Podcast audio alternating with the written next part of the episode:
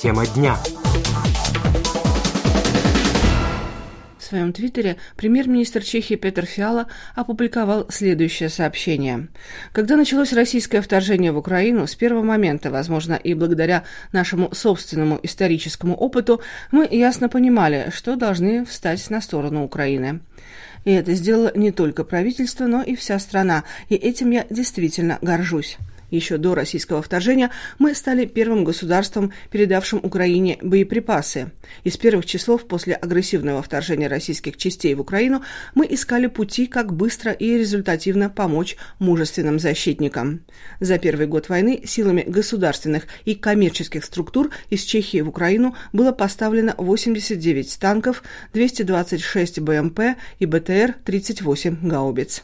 Около трети этой техники было взято с военных складов, откуда было передано и 6 систем ПВО, 4 боевых вертолета и 900 метров мостовых конструкций.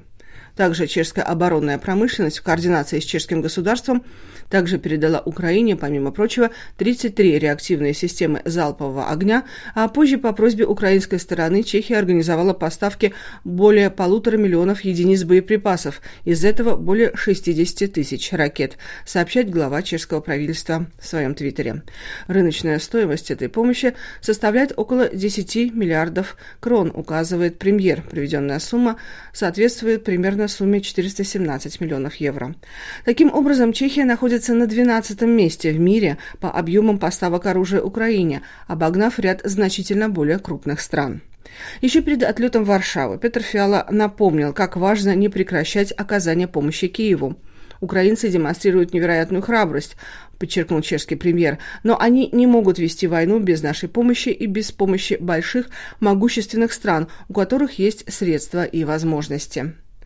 Издание Дэнни сообщает, что значительную часть военной техники из Чехии обеспечивают местные компании по производству оружия.